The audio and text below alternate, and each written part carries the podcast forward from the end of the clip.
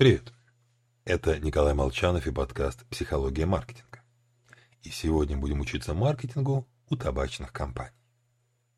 Раньше, чтобы закурить, я доставал из кармана пачку сигарет, открывал крышку по научному флип-топ, вытаскивал сигарету, поджигал и думал, что надо бы уже давно бросить курить.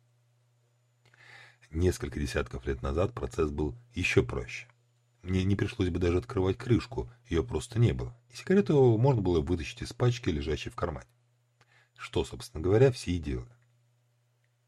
Правда, в таком случае окружающие люди понятия не имели, какую именно марку вы курите.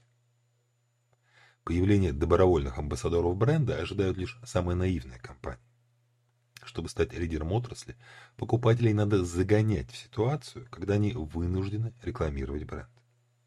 Что и сделала Мальборо, выпустив пачку с открывающейся крышкой.